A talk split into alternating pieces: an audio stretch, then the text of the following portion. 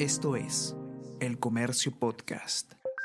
Buenos días, soy Gladys Pereira, periodista del comercio, y estas son las cinco noticias más importantes de hoy, viernes primero de octubre firmas para buscar la censura de Iber Maraví. En una larga jornada de casi ocho horas, el ministro de Trabajo, Iber Maraví, no disipó dudas sobre presunta relación con atentados terroristas y sus nexos con sindicato radical vinculado a Movadef. Constitucionalistas afirman que invocar una cuestión de confianza en casos como este desnaturaliza el mecanismo y obstruye el control político. Hasta el cierre de esta edición, la moción de censura promovida por Renovación Popular aún no era presentada, pero ya contaba con 42 firmas y son necesarias 33.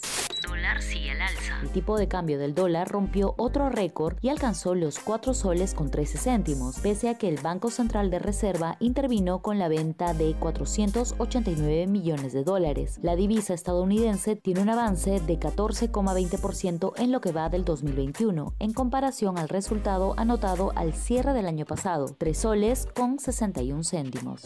Ejecutivo para TV Perú a ex candidato del Parlamento con contradicciones en su hoja de vida. El Ejecutivo ha apostado por el ex candidato al Congreso por Avanza País, Oscar Bravo, para ocupar el cargo de presidente ejecutivo del Instituto Peruano de Radio y Televisión, conglomerado al que pertenece TV Perú. Durante la campaña, el periodista se refirió de manera sexista a la pareja de Hernando de Soto y la información sobre sus estudios en distintas hojas de vida es contradictoria más de 100 muertos en motín en cárcel en Ecuador. Un motín que se inició el martes en una prisión de Guayaquil dejó al menos 118 presos muertos, seis de ellos decapitados. La policía anunció que asumió el control de esta penitenciaría donde se produjo una de las peores masacres carcelarias en la historia de América Latina. La reyerta inició cuando reclusos de bandas rivales con nexos con el narcotráfico mexicano se enfrentaron con armas de fuego.